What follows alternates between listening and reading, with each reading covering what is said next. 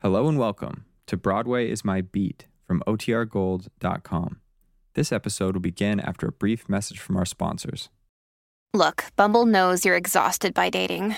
All the must not take yourself too seriously and 6 1 since that matters. And what do I even say other than hey? well, that's why they're introducing an all new Bumble with exciting features to make compatibility easier, starting the chat better, and dating safer. They've changed, so you don't have to. Download the new Bumble now. Broadway's My Beat. From Times Square to Columbus Circle, the gaudiest, the most violent, the lonesomest mile in the world.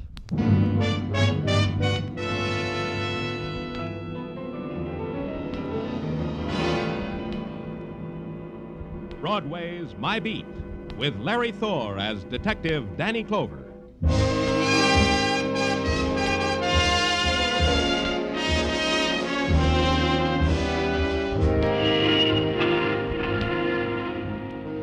Broadway. It's the journey you have to make because all the other streets you ever walked never paid off. But Broadway's different. It twists you into the nighttime and you whirl your puppet dance with the spinning lights. It rocks you and throws you up in the air and beats you against the wall. And you can't quit because Broadway never does. That's how it is on Broadway.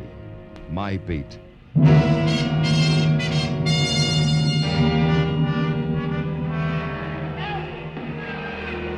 People go to wrestling matches for a variety of reasons for a change of pace from their own domestic strangleholds, for laughs, and for motives which make footnotes in textbooks. And at the bout between Max Magnificent and the Panther Man, the faces and the reasons were up to par. I was there because pressure from upstairs ordered me to be there. They said a man was there who was trying to keep a big secret. They said to drop everything, to see him right now. Right now, he was sitting on the aisle near the tunnel entrance. I walked up to him and nodded. What do you want, Danny? Just talk, Malvern, that's all. Well, I'd like to watch this Max Magnificent, Danny. He's. The first fall's not due for ten minutes yet. You'll be back before then. Come on, we can talk in the tunnel. All right.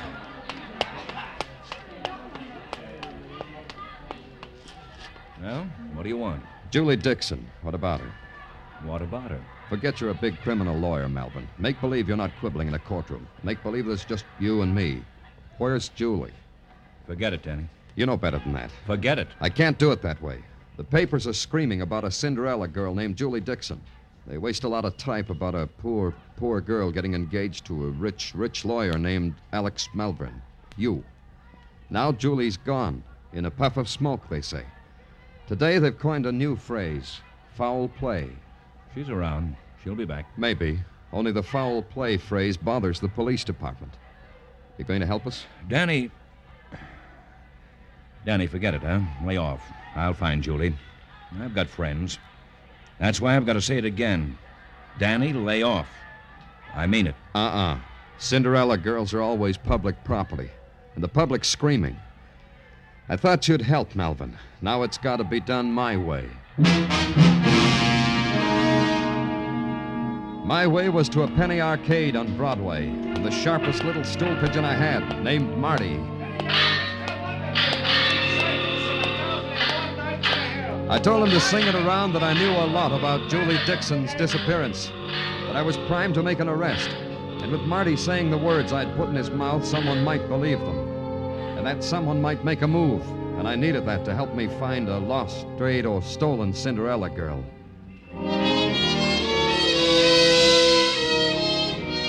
At headquarters, I waited for Marty's call, and I fell asleep waiting. And then a bell exploded. At 2 o'clock in the morning, it couldn't stand it anymore, and it exploded. Danny Clover speaking. Marty? No, it's not Marty. I'm inviting you to a party, Danny. Want to come? Who is this? A girl. Pier 38. East River, Danny. 3 a.m. an hour from now. You're the guest of honor. It's for Julie Dixon, the party, so you'll make it, huh, Danny? All alone? Wouldn't go any other way. Thanks. I didn't wait for 3 o'clock. I left for the East River docks right away. Maybe I was going to be a little early, but I was being a little eager. Pier 38 occupied about 50 front feet of the darkness and lent its own quality of shadows to it. Toward the river, a couple of tugs huddled together. To my right and left, equipment shacks. I should have been looking toward the stern, because that's where it came from.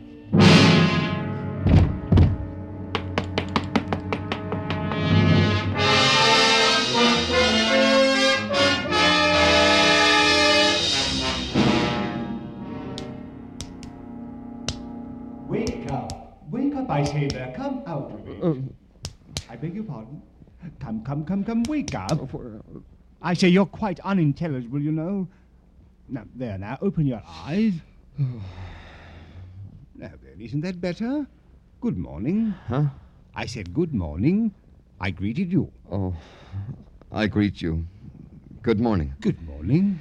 Where's all this greeting taking place? At the Ashton Hotel, room 312, New York City. And you're Rupert. Rupert. How did I get here, Rupert? I found you on Pier 38. Did you hit me first on the back of the head, Rupert? Oh, no, no, no, no, but I did kick you. That is, I stumbled over you. That's what made me know you were there. I brought you here in a cab. What were you doing on Pier 38, Rupert? Well, sir, every night, every night after the matches, I go to the waterfront and look toward England and make a wish. The same wish, sir, that I was back in Crofton on Willow. Why aren't you back there, Rupert? Because I'm not. Max Magnificent doesn't wrestle in England until the summer. Max Magnificent? Yes, of course. I'm his valet. I spray the ring for him, carry his robe. Rupert. Where's Max? The Magnificent is in the next room, having his hair done. Thanks, Rupert. Uh, will you be staying to breakfast, sir? Kippers in ten minutes. Well, well, I see you're up and around. Glad to see it. Max Magnificent wishes he could sleep that well. How do you like it? No, I don't mean Mabel the hairdresser. I mean my hair.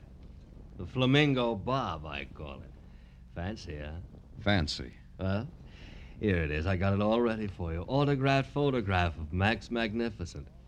Look what it says. To an all American lad from your idol, Max Magnificent. Fancy.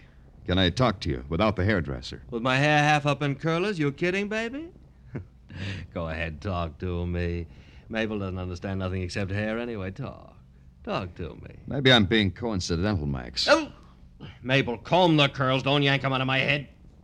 Uh, you're saying? A man I know came to see you wrestle last night when he was supposed to be worried, Max. A man named Alex Malvern. Oh, Max Magnificent welcomes him to the ever growing list of his staunch admirers. Hey, I did that good. Yeah. And Alex Malvern worries because his fiancée, one Julie Dixon, is missing. I talked to him. Oh, worried, huh? Then I got slugged. Then I wake up in the tender care of Rupert, valet for Max Magnificent. Hey, that makes a circle, huh? Go ahead, go ahead. This is real goose pimply talk. What's with Julie Dixon, Max? You know? Oh, asking me questions with no sense.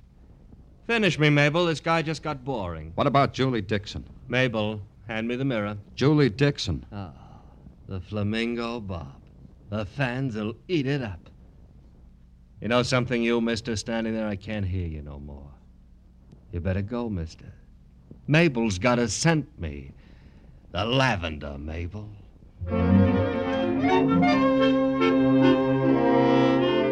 Max Magnificent swept up the train of his magnificent brocaded robe. With a hairy paw, swept up Mabel, his lady barber. With his other hairy paw, motioned me magnificently to the door. And through it all, maintained the magnificent grace and delicacy of a coiffed and perfumed gorilla. All that magnificence deserved some historical research. So I put a call through to Sergeant Tartaglia to get on it, to bring me up to date on how and why and when and where Max and Rupert got so magnificent, so regally considerate of a poor beaten up policeman.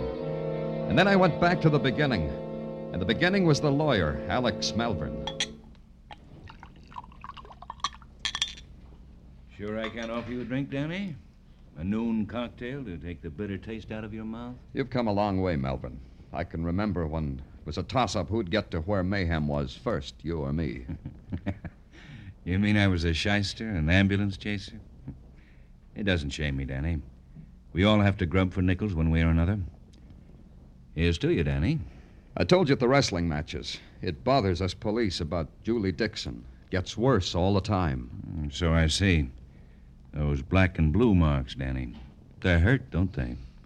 I know they hurt. Because I know. A girl you were going to marry. The papers said the brightest torch you ever carried.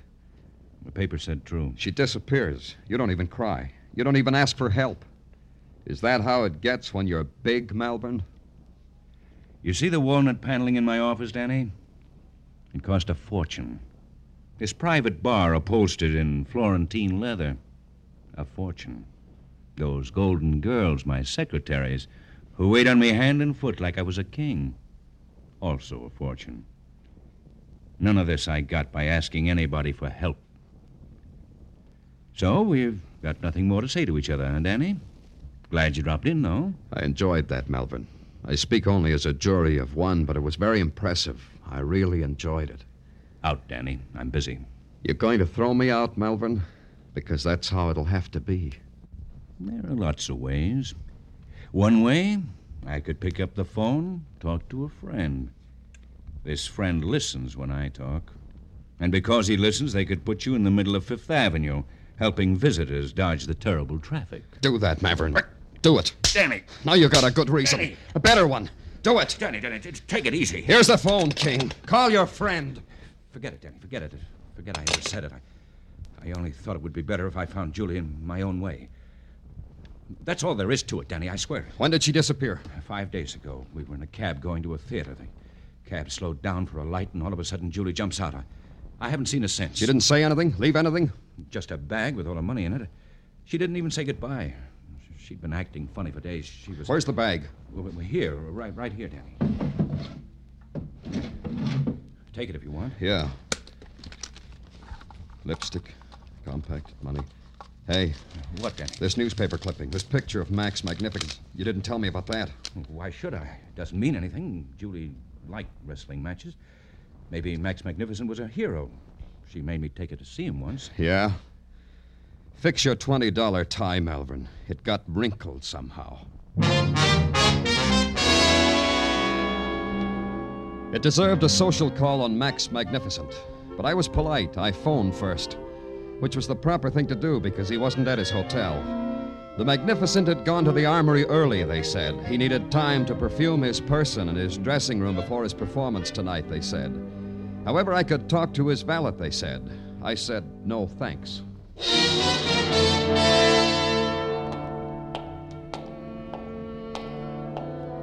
At the deserted armory, I followed Max's spoor down a long cavern and into a whitewashed dressing room. That brought me face to face with Rupert. Oh, Mr. Clover, how very nice of you to be here when I need you so desperately. Later, Rupert. Where's Max? Magnificent. He's there. There on the floor in the corner. He sleeps on concrete because he's so rugged. The Magnificent is not asleep, Mr. Clover. He's dead. What? You see, Mr. Clover. Yeah. Yeah, I see, Rupert. I didn't touch him, Mr. Clover, so you police will find him just as I found him only a moment ago. That is the custom, isn't it, Mr. Clover? Yes, Rupert. That knife in his back. That means he was Murdered? murdered. The Magnificent is dead, Mr. Clover. Long live the Magnificent.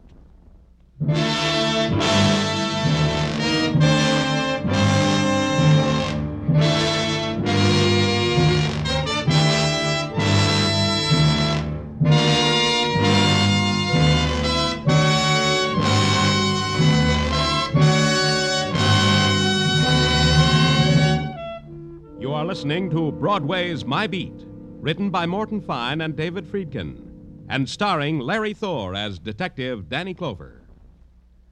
The cream of the fun and songs on Arthur Godfrey's daytime shows are now brought to you in a half hour special Godfrey Digest every Saturday night on CBS.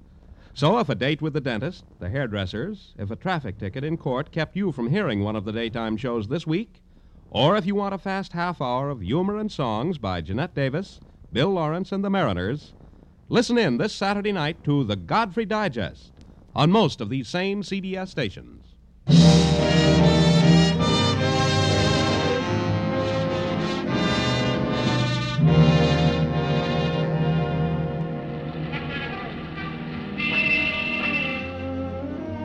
Broadway is a place that can fool you. Can walk by the lost and the broken and the dying without batting an eye. But when one of its own lies dead, Broadway tears its collective breast, dons the sackcloth and ashes, and sends up a shrieking lament that can be heard round the world. And for a little while you believe it. You believe Broadway is heartbroken because death came on a man who called himself Max Magnificent and stuck a knife in his back. You believe Broadway has found torment because it lost a Cinderella girl named Julie Dixon. Then you take a good look at Broadway and you know you're out of your mind. But you stay with it because you're a cop. And as a cop, you're Broadway's conscience. And as a conscience, you've got a helper, namely Sergeant Gino Tartaglia. Danny, sometimes when I can't go to sleep nights, I analyze my relationship with you. And? And I have come to the, inclu- to the conclusion that I am what is technically known as a mother's helper. and I'm very proud of you, Gino. Ah, Danny, stop it. well, item one. The boys in the lab say that after a detailed check of the fingerprints of Max Magnificent, he turns out to be an ordinary human being with a name as common as Clover or Tartaglia. Oh? Yeah, honest, Danny. Max Magnificent was none other than Joe Warner.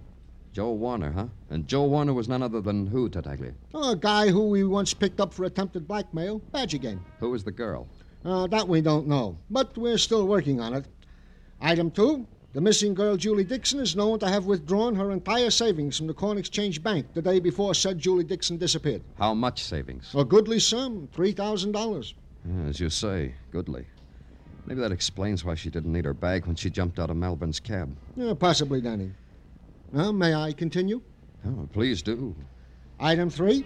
Detective Muggovan is even now on the tail of the famous and renowned lawyer Alex Malvern, and Detective Kenny is even now on the tail of Rupert the Valet. And Julie Dixon's description? The description? Description, Tartaglia. It's out. Any reports on it? Uh, no, no, Danny. Well, get on it, Tartaglia. Check again. Every railway station, every pawn shop, every everything. You'll remember, won't you, Tartaglia? Oh, I promise, Danny. Oh, I, I just remembered. I forgot something. I'm glad for you, Tartaglia. Oh, thank you, Danny.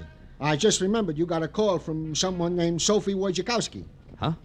Yeah, Sophie Wojciechowski. She skates on roller skates at the roller derby at Madison Square Garden. She says come meet her at uh, 8 tonight.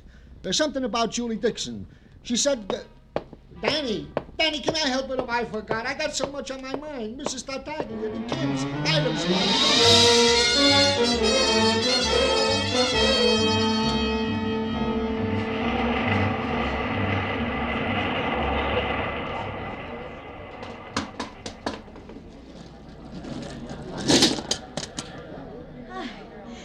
Waiting to see me? If your name's Sophie Wojciechowski, I am. Well, you don't have a scorecard, huh?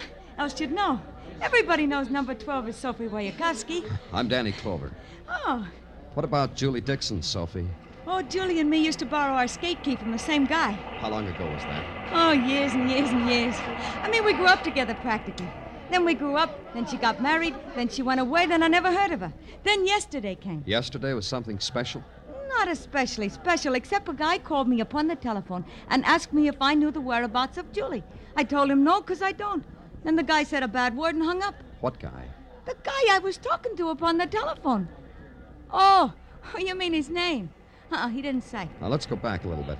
You said Julie was married to a man named Joe Warner? That I don't know.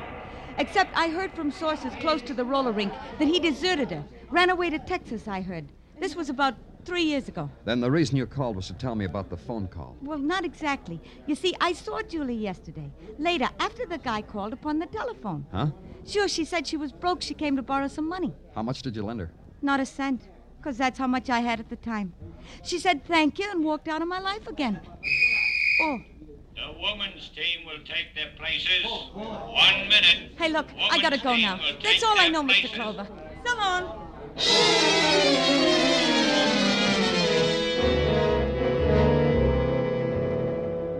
I watched Sophie clatter onto the track, watched her rabbit punch one of the contenders, trip another, sharp right cross to another, and then Sophie Wojciechowski had a clear field. It wasn't fun anymore, so I got out.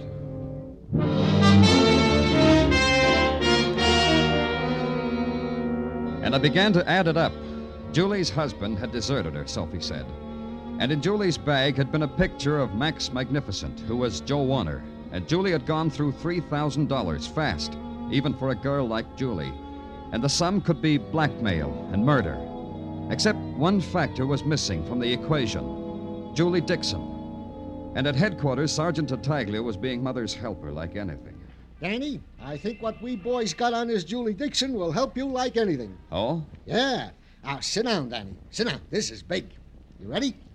We have discovered that Julie Dixon was married to Joe Warner, later Max Magnificent, and there is no indication that a divorce happened in the family. Uh, you're right, Tartaglia. You've made a big discovery. Ah, thank you, Danny, thank you. But uh, I have here another item that is not so happy. Rupert the valet has disappeared from the tail of Kenny the detective. What? Don't go away, Tartaglia. Oh, where would I go? Danny Clover speaking. Uh, Mr. Clover, I am Howard Jones, the mentor of a sanctuary you people call a pawn shop. Yeah, we'll try to do better. Is that all you want? Not what I want, Mr. Clover, what you people want. Julie Dixon. She was in my uh, place not an hour ago. How do you know it was Julie Dixon? She fits the description. Lots of women might. True, true. But uh, she pawned a platinum and diamond bracelet with her initials on the back of it. I gave her $50, but only because I'm a friend of mine. Okay, okay. What name did she give you? Mary Smith. Address? Hotel at 2617 East 8th Street. Thank you, Howard Jones. Tartaglia. Yeah, Danny. Don't go away. I won't. Uh, hey, Danny, don't forget your hat.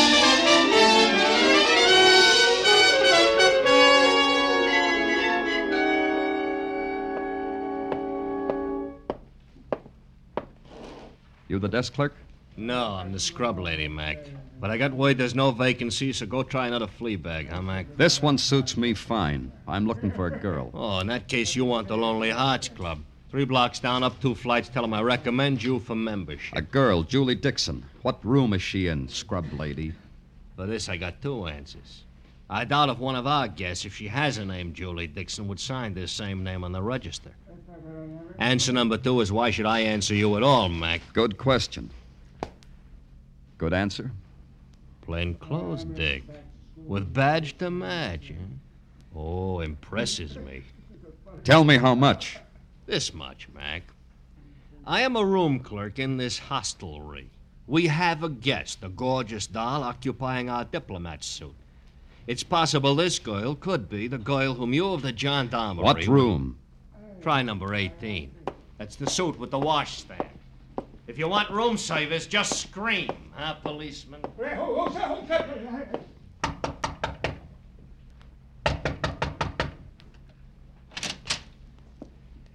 Get away from here. Your name, Julie Dixon? I said get away from here. Get away before I make it real tough for you. Go ahead. You ask for it, mister. Help! Help! Somebody help! Such a pretty dress. Ripping it won't help it at all. Somebody, please! Police! Police! That's me, police. What? Badge and all. Look. Okay, let's go inside. Police. That's right, Julie. You want to tell me now or later? Doesn't matter a whole lot. No. No, it doesn't. Nothing matters anymore. What do you want? Not so much. Just fill me in. You were paying blackmail. To whom? To a nursemaid. To a nursemaid to my husband. A nursemaid who called himself Rupert. He had something to sell you? Like this. My husband, Joe Warner. Joe Warner, or Max Magnificent, whatever you want to call him. I thought he was dead. We were never divorced, and I thought he was dead. What made you think your husband was dead when he wasn't? Papers. Joe was in Texas at the time. You know, the time the tanker blew up. Texas City? That disaster in 47, huh? Papers listed a man named Joe Warner dead. I was certain it was my husband. He was in Texas City then. Yeah. They still don't know how many people died there, or who. So I met Alex Malvern. And I fell in love with him, and he fell in love with me, and we were going to get married.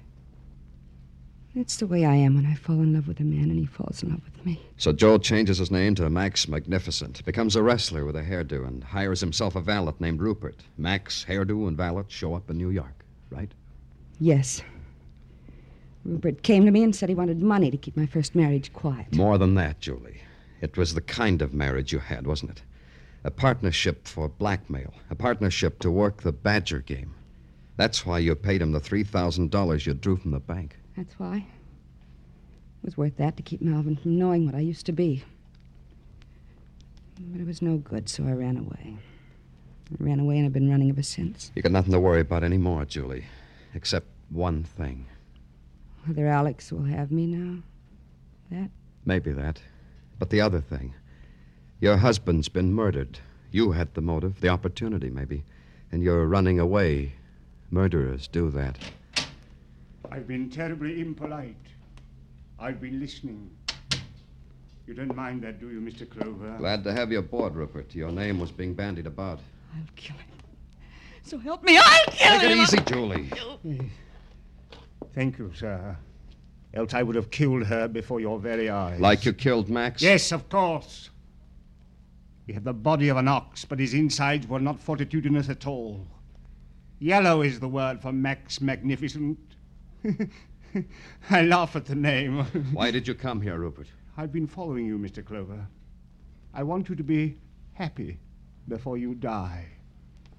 Now that you found Julie, you'd find me. Then you'd try to have me executed for murder. I just couldn't stand that. One more thing, Rupert, just to make me a happy man. You said Max was yellow. I said it because I meant it. He suddenly changed his mind about blackmailing Julie. Let the kid alone. She deserves a break. Those were his very words. I tried to argue him out of his faint heart. There were words. He had muscles. I had a knife. I won the argument. Julie, you have such poor taste in husbands. You ruined it. You ruined everything. Julie, watch you, out. You fool! No. I told her! Yeah, you told her. Good.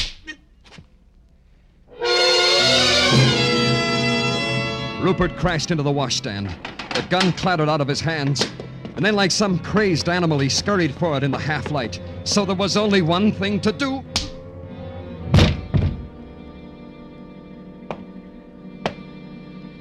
Then I bent over Julie to try to help her, to somehow ease the pain of the wound in her shoulder. And she did something strange. She shook her head and motioned me away. And in her eyes, there was something that could have been agony or happiness or something I didn't know about. When the ambulance came, she walked into it and lay down and fell asleep. Rupert was different. He screamed and tore at my face, so I had to give him the anesthetic once more.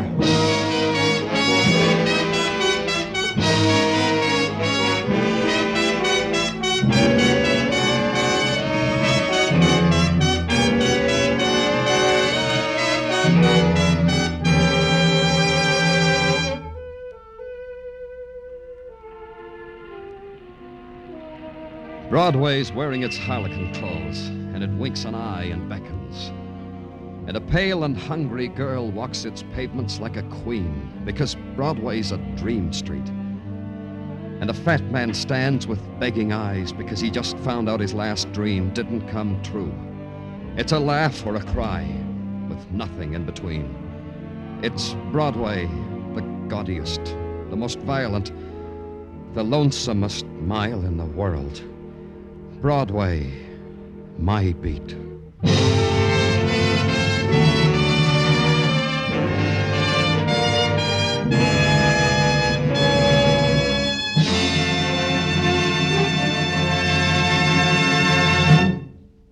Broadway's My Beat stars Larry Thor as Detective Danny Clover with Charles Calvert as Tartaglia. The musical score was composed and conducted by Alexander Courage, and the program was produced by Elliot Lewis and directed by Gordon T. Hughes. The cast tonight included Vivi Janis, Bill Johnstone, Virginia Gregg, Jay Novello, Junius Matthews, and Larry Dobkin.